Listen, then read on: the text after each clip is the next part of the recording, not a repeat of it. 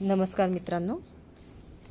आज मी जे आपल्याला ऐकवत आहे ते लिहिले कोणी माहीत नाही पण आवडले म्हणून शेअर करत आहे ऐका आणि आनंद घ्या. सौंदर्य मराठी भाषेचे. पाऊल व पाय.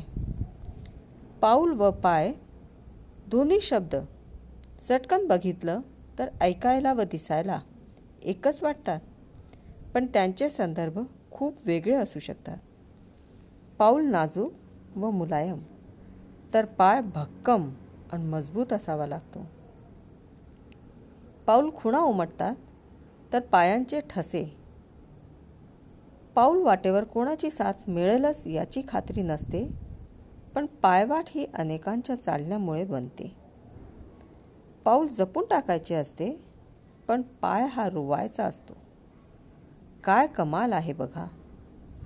नावडत्या व्यक्तीच्या घरी कधी पाऊलसुद्धा टाकणार नाही असे म्हणतो.